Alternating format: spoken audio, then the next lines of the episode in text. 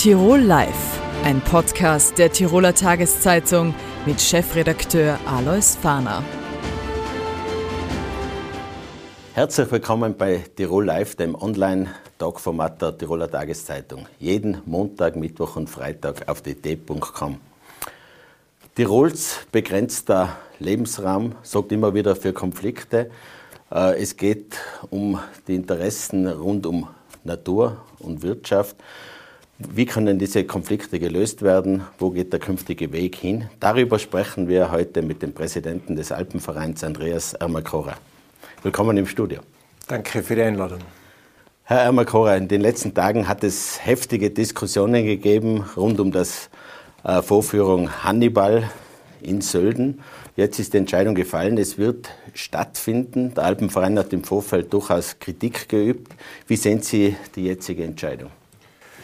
Naja, ähm, die Tatsache, dass es jetzt stattfindet, ist jetzt sozusagen gegessen und man wird äh, nicht mehr drüber hinwegkommen. Äh, ich glaube, es ist schon im Vorfeld, äh, hätte man sich äh, anders verhalten müssen. Es ist einmal der Betreiber aufzufordern, in, für die Zukunft nachzudenken, ob das wirklich noch ein Event ist, das wir hier in Tirol brauchen.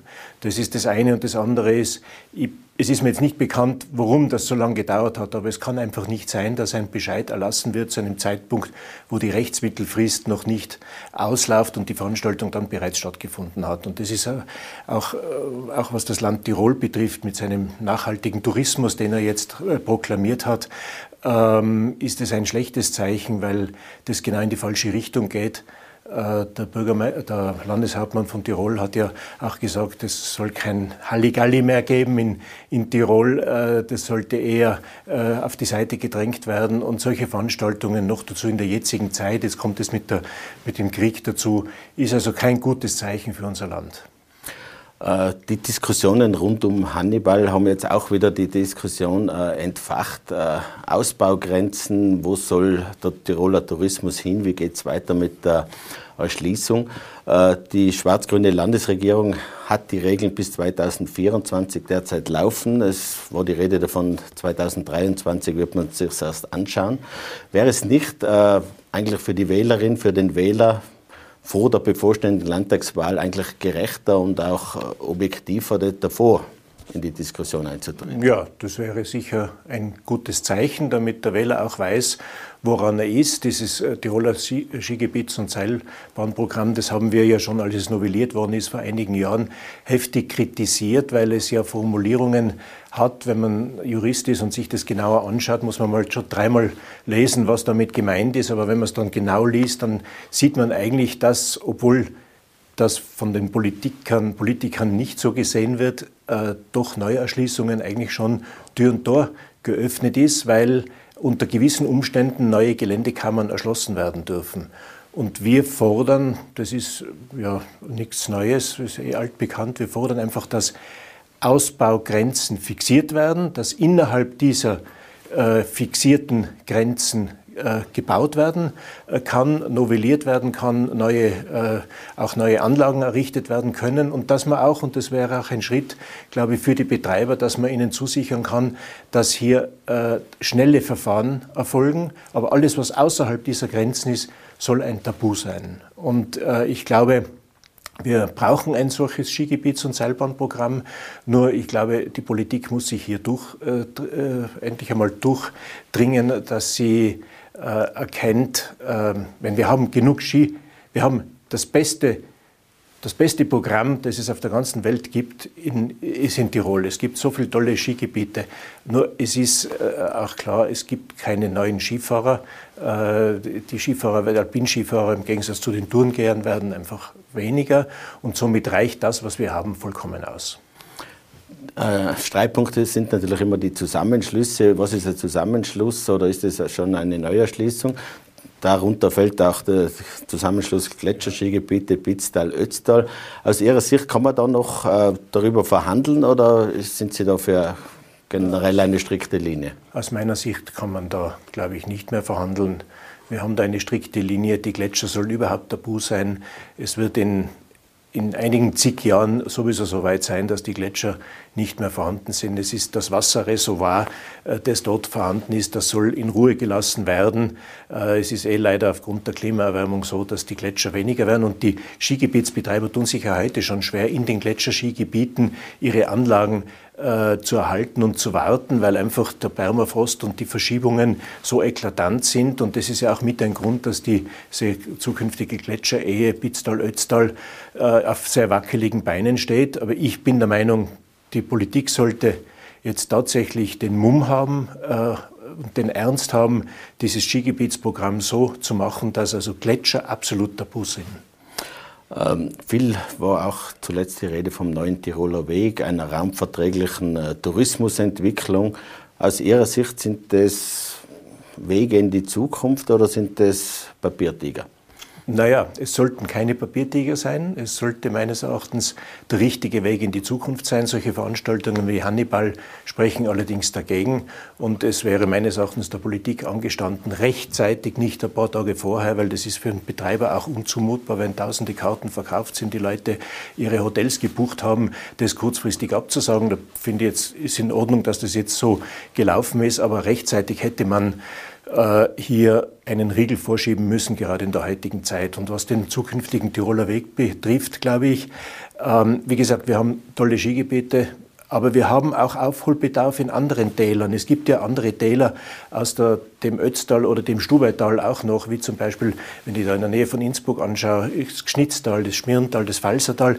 Die haben Aufholbedarf, auch mit dem nachhaltigen Tourismus, den sie proklamieren, aber dazu brauchen sie auch mehr Förderung. Das heißt, es muss meines Erachtens auch im Tourismusgesetz eine Änderung erfolgen, dass die Verantwortlichen in den in den Tourismusgemeinden, die also die Tourismusverbände äh, innehaben, dass hier eine Verteilung stattfindet, dass auch die schlechter positionierten Täler Förderungen bekommen, damit dort auch die Gasthäuser besser betrieben, damit uns die betrieben werden können, damit uns die dort nicht aussterben. Weil eines ist klar, die Leute wollen äh, nicht nur Alpinski fahren, sondern sie wollen auch äh, sich äh, naturverträglich bewegen.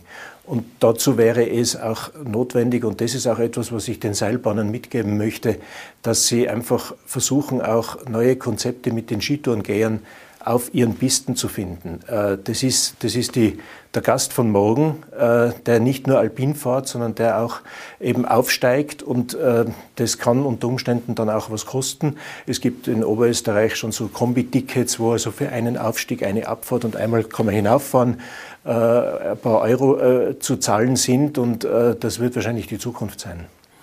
Sind Sie da Gesprächsbereitschaft auch im Tourismus bei den Seilbahnen? Viele sind ja, ja da froh, dass es nach der Corona-Zeit jetzt dass endlich wieder was los ist. Aber gibt es ein Einlenken, ein Umdenken? Ja, also mir kommt schon vor, wenn ich mir zum Beispiel die Axamer Lizum anschaue, in der Nähe von Innsbruck, die ist also im Grunde ein, ein Vorzeigebetrieb, was jetzt die Skitourengeher betrifft. Die, die wollen auch, dass die Leute dort hinaufgehen, weil sie einfach sehen, das ist auch ein Wirtschaftsfaktor. Die besuchen die Hütten, die gehen ins Gasthaus, die gehen auch... Der, der, der Mann geht hinauf, die Familie fährt derweil mit, mit die Ski, und dann geht die Frau hinauf und der Mann fährt mit den Kindern. Also das gehört einfach dazu, und ich glaube, dass hier in, in diese Richtung einfach mehr gedacht werden muss, und dazu lade ich die Seilbahner ein. Wie sehen Sie andere N G Os? Da hat man oft den Eindruck, die gehen durchaus auch schärfer noch ins Gericht mit... Äh der Wirtschaft mit, oder sehen Sie sich ja da ein bisschen als Brückenbauer, als Alpenverein? Ja, ich glaube schon. Ich, ich glaube schon. Also meine, mein Zugang ist immer schon der gewesen, dass man die anderen leben lassen muss, dass man mit den anderen reden soll, äh, dass man nicht zu fundamentalistische Standpunkte einschlagen soll. Und ich glaube, der Alpenverein ist auch in den letzten Jahren damit ganz gut gefahren. Äh, viel diskutiert derzeit die Energiewende, gerade jetzt auch durch den Krieg Russlands in der Ukraine, man muss schneller umsteigen. Aus Ihrer Sicht äh, Wasserkraftwerke und auch andere Anlagen, Wind, Sonne und so weiter. Äh, müsste da auch rechtlich einiges schneller gehen? Dauern die U V B-Verfahren wirklich zu lange? Es ist ja oft die Rede davon, dass bis zu elf Jahre ein ja, Wasserkraftwerk ja, dauert. Im Grunde unmöglich, dass U V B-Verfahren so lange brauchen. Es braucht auch der Betreiber eine gewisse Sicherheit. Was die Wasserkraft betrifft, das ist für uns immer ein zweigleisiges Schwert. Einerseits wollen wir natürlich saubere Energie, andererseits wollen wir keine Atomenergie, aber auch keine Windräder auf den Bergen, aber der saubere Strom soll doch da sein. Da tun wir uns auch im Alpenverein immer wieder schwer in der Diskussion. Es ist halt so, ein Wasserkraftwerk im hochalpinen Gelände verschlingt enorme Ressourcen an Natur und verschlingt auch enorme Ressourcen an den Bächen. Das heißt, die, die, die Fließgewässer, in, zum Beispiel Stubaital, die, die, die, die, ja, die leiden sehr darunter. Und hier äh, einen Mittelweg zu finden, ist sehr schwierig. Ich würde meinen, äh, bevor man so viele zig hunderte Millionen in die Wasserkraft setzt, sollte man die Förderungen für die vorhandenen, wir haben also so viele Gebäude in Tirol, die Möglichkeiten bieten, Photovoltaik zu aber, äh, machen. Und wenn wir hier die Förderungen massiv erhöhen, sowohl für die Unternehmen als auch für die Privaten, äh, dann kann man hier schon sehr viel machen. Und ich glaube, dass das der richtige Weg ist, dass man also äh, natürlich Wasserkraft, werden wir nicht vorbeikommen, aber dass man gerade was Photovoltaik und diese erneuerbare Energie betrifft, Sonnenenergie, wir haben so viele Sonnenstunden in Tirol, ich glaube, da sollte man ein bisschen Geld ummünzen sozusagen. Wie steht denn der Alpenverein zur Wolfsproblematik? Sollen die Wölfe aus Ihrer Sicht entnommen werden, wie es ja heißt, ja. sprich geschossen, oder wird man damit leben lernen müssen? Ja. Weil da wird es ja wahrscheinlich auch bei den vielen Mitgliedern doch unterschiedliche Strömungen geben. Ja, also ich sage immer, ich bin froh, wenn ich so eine Frage nicht bekomme, was den Wolf betrifft. Aber es ist jetzt so, ich meine, der Wolf ist jetzt einmal eigentlich noch nicht das Problem des Alpenvereins, weil der Alpenverein kümmert sich um die Berge und kümmert sich um die Menschen. Bis jetzt ist noch kein Mensch angefallen worden. Äh, somit ist diese heiße Kartoffel die Sache anderer, die sich noch derzeit darum zu bemühen haben. Äh, ich persönlich habe eine, eine klare Meinung, aber die möchte ich jetzt nicht sagen, weil wir haben das im Verein nicht äh, nicht besprochen und, und es gibt auch im Verein, wenn wir haben siebenhunderttausend Mitglieder fast, gibt es dreihunderttausend, die auf der einen Seite und dreihunderttausend, die auf der anderen Seite sind. Und äh, ich möchte jetzt nicht sagen, der Präsident ist der Meinung und das ist dann die Meinung des Alpenvereins.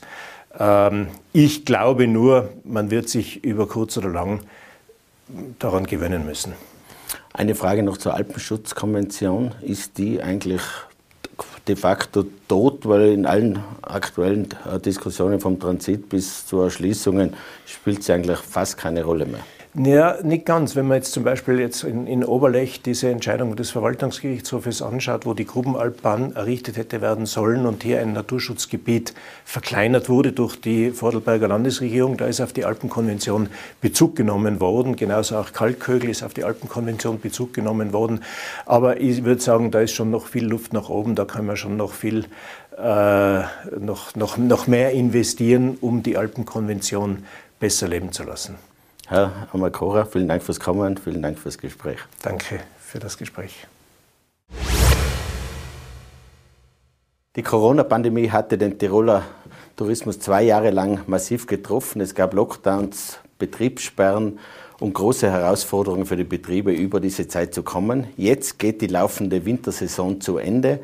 Auch bei Mario Gerber, dessen Betriebe jetzt den letzten Betriebstag haben. Deswegen ist er uns aus Kühtai zugeschaltet. Schönen Tag, Herr Gerber.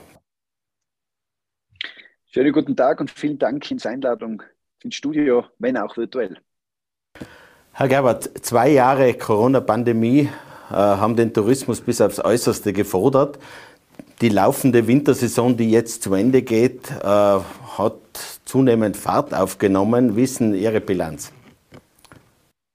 Ja, es war natürlich eine sehr schwierige Zeit für den Tiroler Tourismus. Wir haben uns alle gefreut, als wir dann wieder im Dezember endlich öffnen durften. Wir haben natürlich extreme Herausforderungen gehabt. Eine war einfach die Wertschöpfung, die ja beinahe abgeflossen ist nach Italien und in die Schweiz, weil wir teilweise Verordnungen hatten, die wir nicht nachvollziehen konnten und vor allem unsere Gäste nicht. Wir hatten eine große Verunsicherung bei den Mitarbeitern und bei den Gästen. Wir hatten einen holprigen Start, aber einen guten. Leider Gottes wirklich kein Jännerloch, das war ein Jännerabgrund. Aber, und das ist das Erfreuliche, die Saison hat sich ins Positive entwickelt. Wir hatten einen guten Februar, einen guten März, einen guten April. Und deshalb ist die Zeit des Jammerns auch vorbei. Wir schauen optimistisch in die Zukunft und sind froh, dass wir endlich wieder Gastgeber aus Leidenschaft sein dürfen. Die Politik hat verschiedenste Corona-Beschränkungen aufgehoben. Man kann jetzt schon fast sagen, dass es wieder eine Normalität gibt. Man wird sehen, wie lange sie anhält. Also aus Ihrer Sicht, wie wird es denn jetzt weitergehen? Der Sommer könnte gut laufen aus Ihrer Sicht. Und wie geht es dann Richtung Herbst, Winter weiter? Ja, ich bin generell ein sehr optimistischer Mensch. Ich muss dazu sagen, dem Tourismus war immer klar, die Sicherheit steht an erster Stelle und wir haben uns nie gegen Regeln äh, aufgehalten. Das Problem waren nur Regeln, die man nicht nachvollziehen konnte, wie eine Sperrstunde um zweiundzwanzig Uhr, äh, wo einfach der Gast äh, nicht äh, möglich war, das zu erklären. Ich bin der Meinung, wir werden einen tollen Sommer haben und ich bin auch optimistisch für den Winter. Ich glaube, die Politik, aber vor allem auch die Gesellschaft hat gelernt, mit dem Virus umzugehen. Ähm, Wir wissen alle, wie wichtig für Tirol der Tourismus ist und deshalb bin ich optimistisch, dass wir jetzt diese Pandemie Schritt für Schritt endlich hinter uns lassen können. Wovon gehen Sie aus? Es wird ja wahrscheinlich auch eine neue Welle geben. Man wird sehen, wie gefährlich, wie ansteckend sie ist. Aber sollten die Regeln auch dann über den Herbst, Winter auf, in jedem Fall locker bleiben?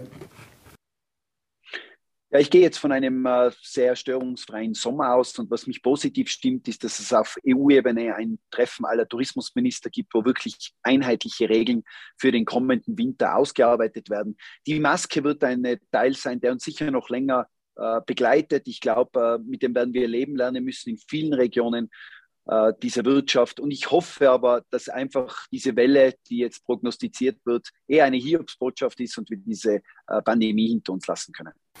Corona hat, den, hat die Branche auch getroffen, weil Mitarbeiter abgewandert sind, die, die ohnehin schon vorhandenen Personalprobleme vielleicht verschärft haben. Zum anderen hat man den Eindruck, dass die meisten Betriebe eigentlich gut durch die Krise gekommen sind, auch durch die staatlichen Förderprogramme. Äh, waren die ausreichend, vielleicht sogar zum Teil eine Überförderung? Also die Hilfen waren mit Sicherheit ausreichend. Es kann nur die Aufgabe von einem Interessensvertreter sein, die Branche äh, zu retten, zu schützen. Man darf nicht vergessen, diese Hilfen ziehen sich natürlich bis heute noch. Das heißt, es ist ein größerer Zeitraum, wo diese Hilfen den Betrieben geholfen haben. Das war wichtig. Ich glaube auch, äh, es hat hier die Bundesregierung die richtigen Schritte eingeleitet. Von einer Überförderung möchte ich nicht sprechen, da das individuell natürlich bei so einem großen Programm immer Bereiche geben wird, wo vielleicht äh, ein bisschen mehr Förderung stattfindet. Aber es gibt auch genügend Beispiele, die es wirklich immer noch sehr schwer haben. Aber alles in allem ist der Tourismus dankbar, dankbar auch an den Steuerzahler, dass er oder dass ihm geholfen worden ist. Ich glaube, gerade in Tirol war es ganz wichtig, denn ohne Tourismus würden speziell in den Tälern sehr schnell das Licht ausgehen. Es hat in den letzten Tagen äh, heftige, intensive Diskussionen gegeben rund um die Handball-Vorführung in Sölden.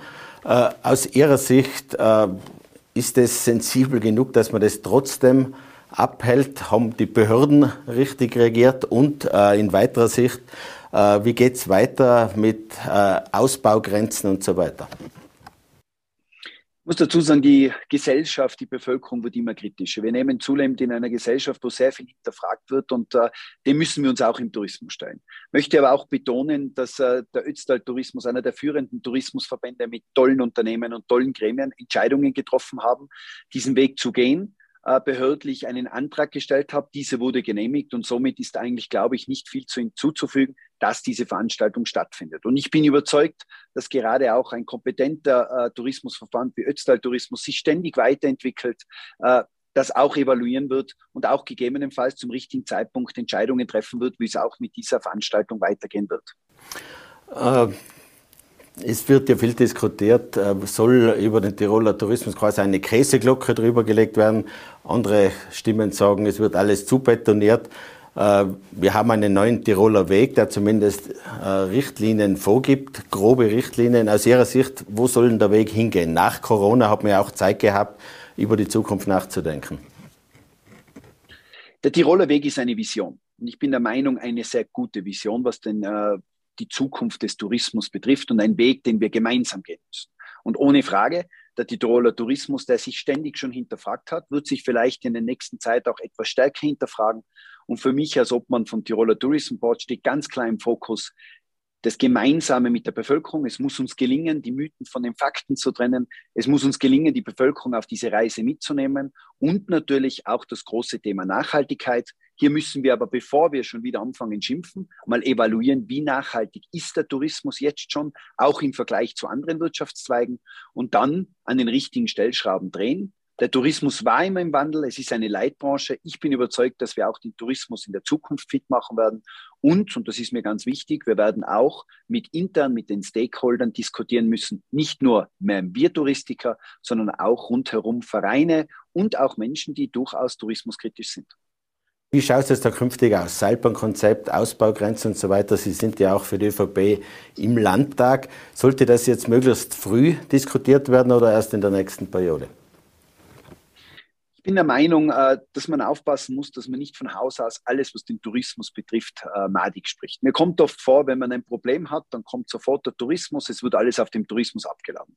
Wir haben eine sensationelle Wertschöpfung, ein tolles Land, für das auch der Tourismus verantwortlich ist und es gilt Bevölkerung, Tourismus, aber auch Handel und Gewerbe gemeinsam für unser Land zu arbeiten und zu schauen, dass wir den Wohlstand sichern. Wir werden Diskussionen uns stellen müssen. Ich glaube, es braucht nicht immer mehr, mehr, mehr, sondern mehr Qualität. Wir haben gewisse Skigebietsgrenzen, die sind erreicht. Es gibt gewisse Verbindungen, es gibt gewisse Möglichkeiten, die sollten wir meiner Meinung nach realisieren, wenn sie sinnvoll sind. Aber ich bitte auch jene, die durchaus kritisch mit dem Tourismus umgehen, an einem Tisch zu kommen und fair zu diskutieren und nicht immer die Tourismuskeule auspacken, dass alles, was wir im Tourismus machen, falsch ist oder dass Tirol, so kommt es mir oft vor, nur noch Skigebiete hat oder nur noch Lifte hat. Wenn man mit dem Flugzeug über Tirol fliegt, sieht man, dass doch noch neunundneunzig Prozent unseres schönen Landes nicht verbaut sind. Karin Seiler, die bisherige Geschäftsführerin Innsbruck Tourismus, haben Sie ziehen lassen in Richtung Tirol-Werbung. Geschäftsführung, in der Tirol-Werbung haben Sie auch eine maßgebliche Funktion. Wo sehen Sie Ihre größte Aufgabe jetzt in der Tirol-Werbung? Ich möchte vorweg erwähnen, dass Karin Seiler eine herausragende Persönlichkeit ist im Tourismus. Sie hat sich auch ganz klar im Hearing durchgesetzt und es wäre nur unfair gewesen, sie auch im Tourismusverband Innsbruck einzumauern, denn sie hat jetzt eine riesengroße Möglichkeit, diese Position in der Tirol-Werbung einzunehmen. Ich kenne Karin Seiler, ich arbeite sehr gut mit ihr zusammen, ich weiß, was sie kann und ich glaube, es ist eine Bereicherung für den Tiroler Tourismus, denn wie wir zuerst schon erwähnt haben, es gibt einiges zu tun strukturell und da ist sie mit Sicherheit genau die Richtige. Wie schaut es da auch aus in der Zusammenarbeit mit der übergeordneten Landesholding? Josef Margreiter, regiert der hinein oder sagen Sie, die Tirol-Werbung muss da selbstständig agieren?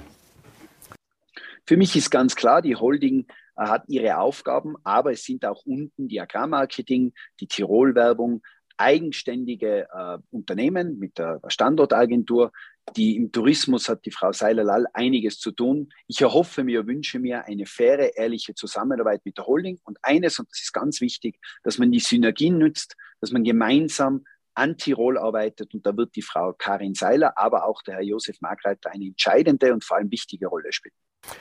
Eine der großen Aufgaben, Sie haben es bereits angedeutet, wird auch die Hebung der Tourismusgesinnung hier im Land sein.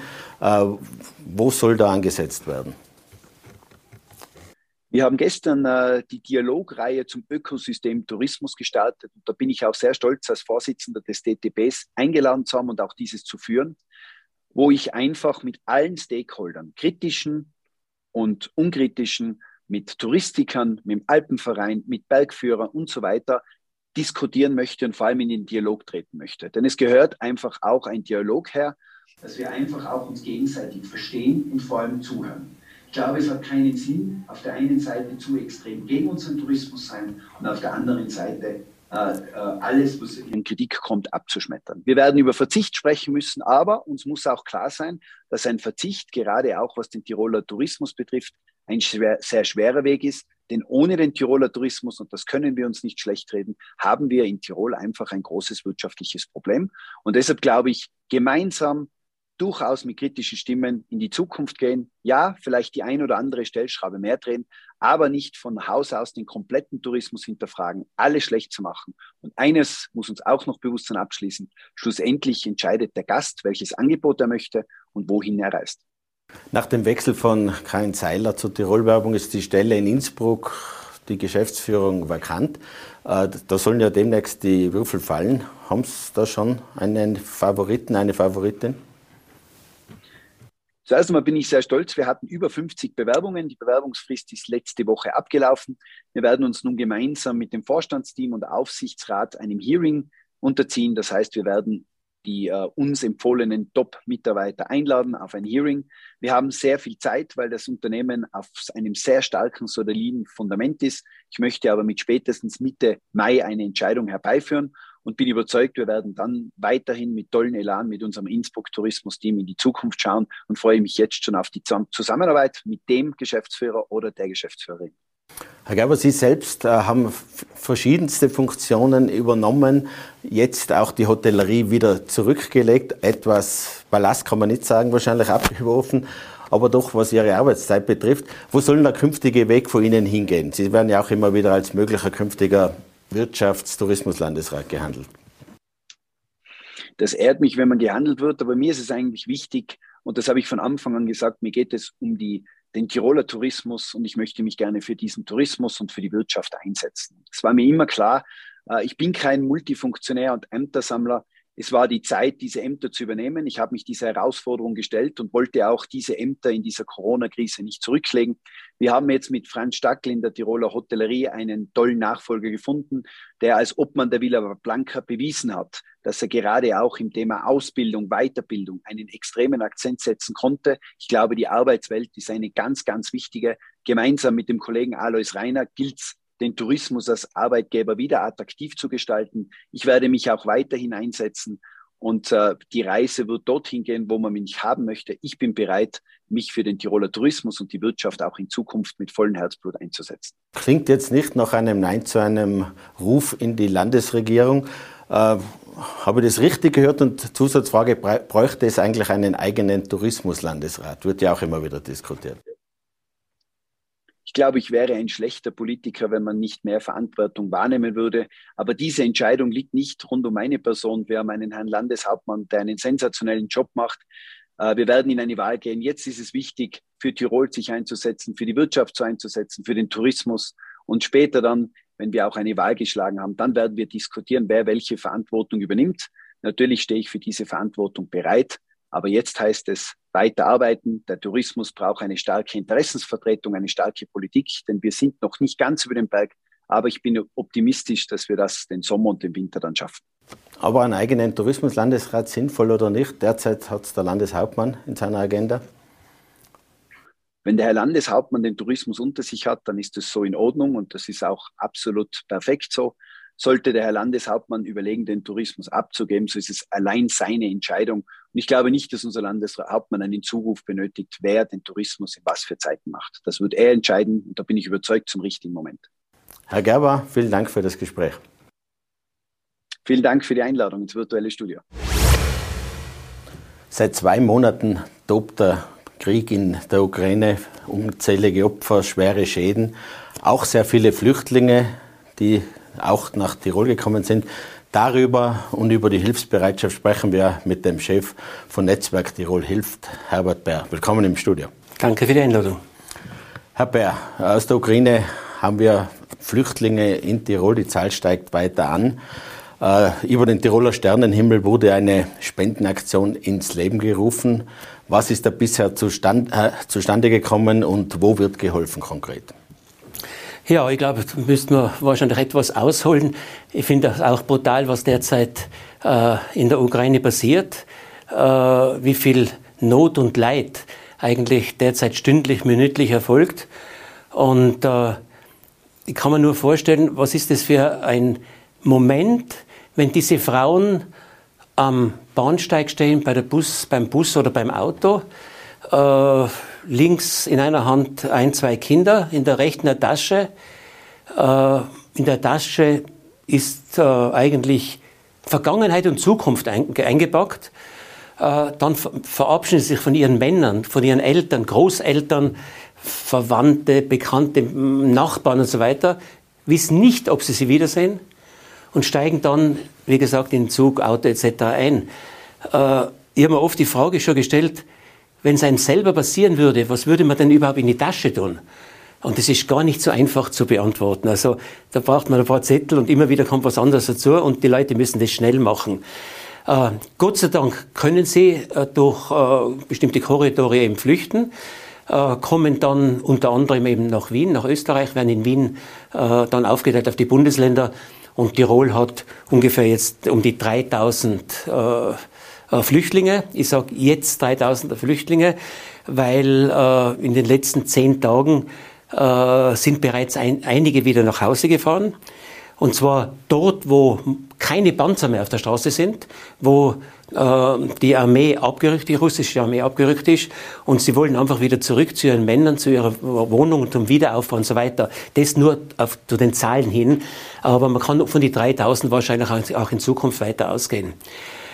Ja, äh, es hat dann eben das Gespräch gegeben, wie kann das Netzwerk Tirol Hilft, Tiroler Sternenhimmel helfen? Uh, ursprünglich uh, ein klares Nein, weil ja uh, der Tiroler Sternenhimmel, Netzwerk Tirol Hilft, ausschließlich für in Tirol uh, lebende Menschen da ist. Und es hat dann ein tolles Gespräch gegeben uh, mit dem Landeshauptmann und mit dem Honorarkonsul. Uh, und dann uh, ist man eben zu dem Ergebnis gekommen, sehr wohl können wir den Flüchtlingen, wenn sie da sind, in Tirol, dort auch jetzt wohnhaft ungemeldet uh, helfen. Und so ist eigentlich das Ganze entstanden. Ja, und dann hat's halt äh, die, äh, den großen Aufruf zum Spenden gegeben, und äh, da bleibt man jetzt wirklich vorab einmal zu sagen, allen, allen, die so toll gespendet haben, es ist unwahrscheinlich, wenn man schaut, was in Tirol alles gespendet wird, äh, wenn eine Not ist, wenn, wenn irgendeine Aktion, ein, eine humanitäre Aktion auch in Europa ausbricht. Ich rede jetzt nicht von Überschwemmungen et cetera, die bei uns dann sind, wo auch geholfen wird.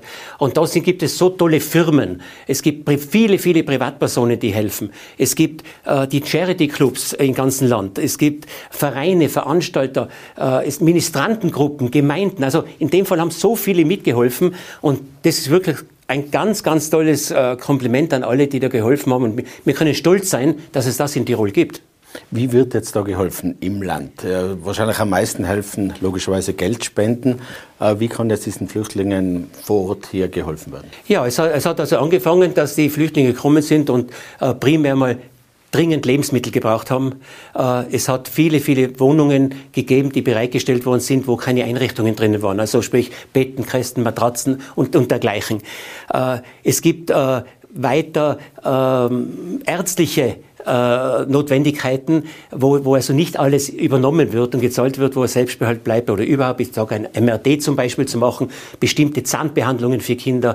Äh, es gibt äh, Therapien für Kinder, wobei jetzt da ja die Sozialpartner Gott sei Dank ein tolles Paket geschnürt haben und das in Zukunft eigentlich gesichert sein soll und dergleichen. Aber es geht auch um bestimmte Bekleidung. Da kann man kann nicht einen Aufruf machen. Man braucht für die ganzen Kindergruppen ganz klar die Größe oder die äh, Das, das Spezielle, und das kann man nicht mit einem Aufruf machen, die Leute, dass man dann unterschiedliche Sachen kriegt. Trotzdem würden die Leute helfen.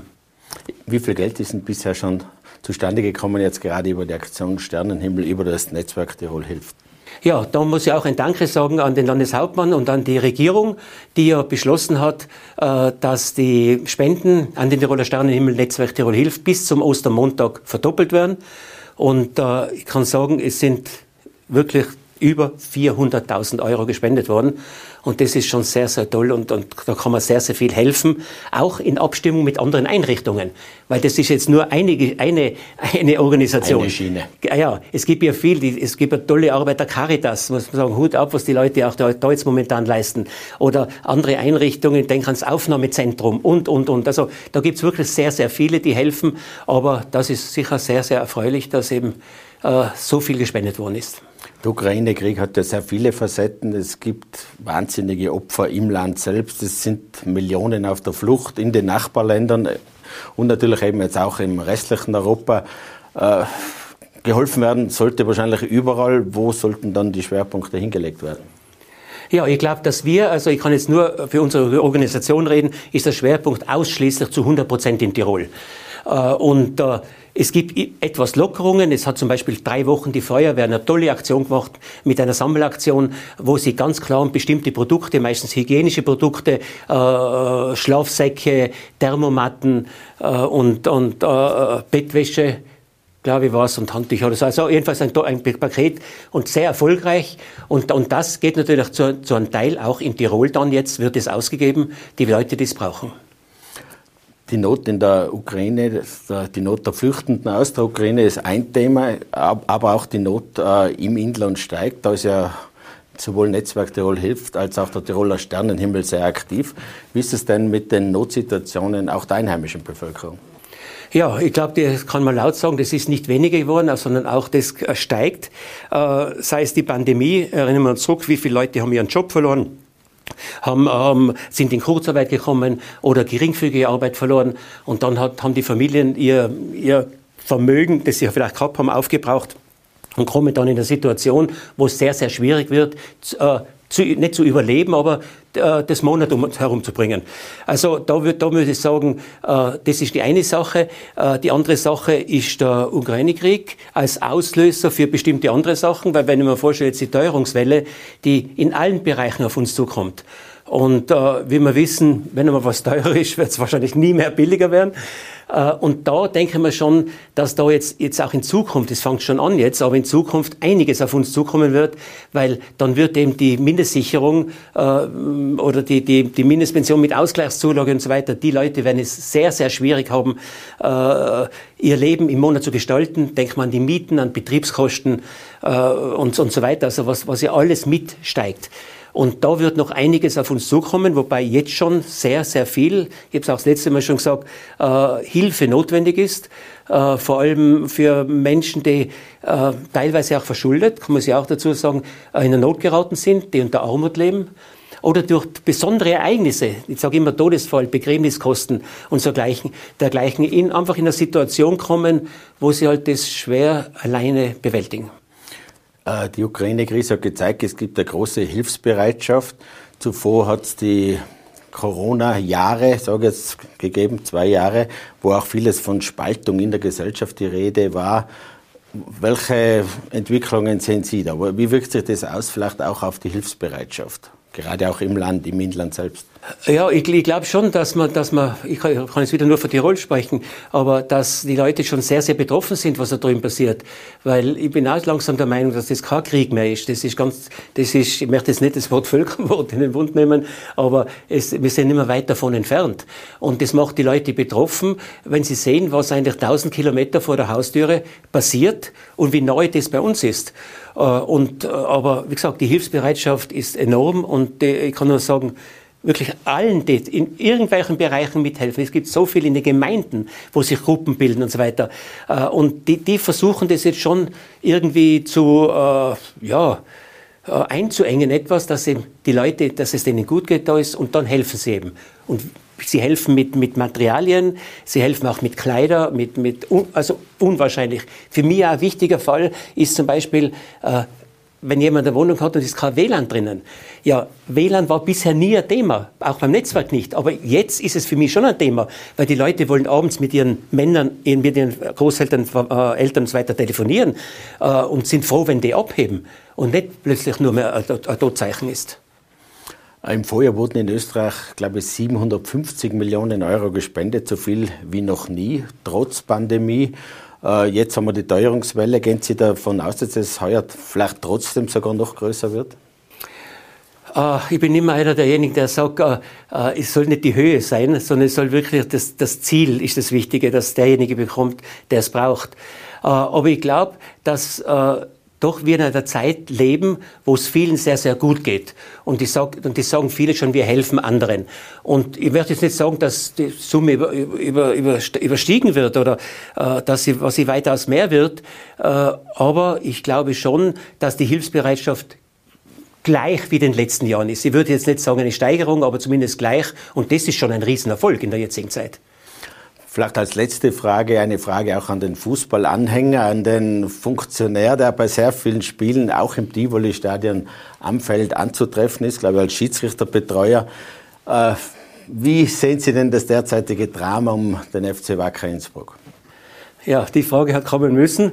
Ähm, ja, also ich muss sagen, es ist wirklich äh, für mich persönlich schon ein bisschen ein Drama, weil es ist einfach schade, wenn ein Traditionsverein äh, wieder, wie fast vor genau zwanzig Jahren, ich kann mich erinnern, zweitausendzwei im Mai, äh, wo der Konkursantrag gestellt worden ist und wir sind jetzt knapp davor, äh, wieder in eine gleiche Situation oder eine ähnliche Situation gekommen ist, äh, wo sich also viele Leute wirklich bemühen, äh, das abzuwenden.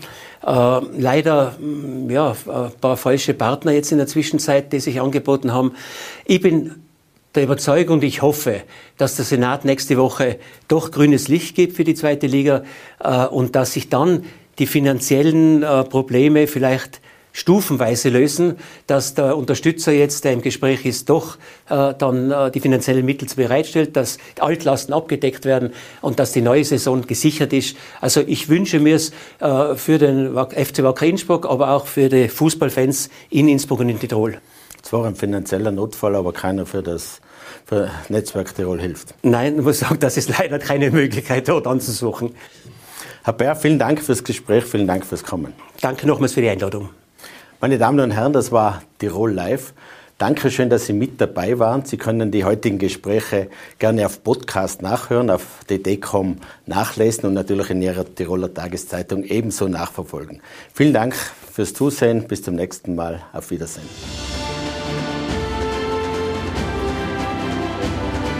Tirol Live, ein Podcast der Tiroler Tageszeitung. Das Video dazu sehen Sie auf t t punkt com.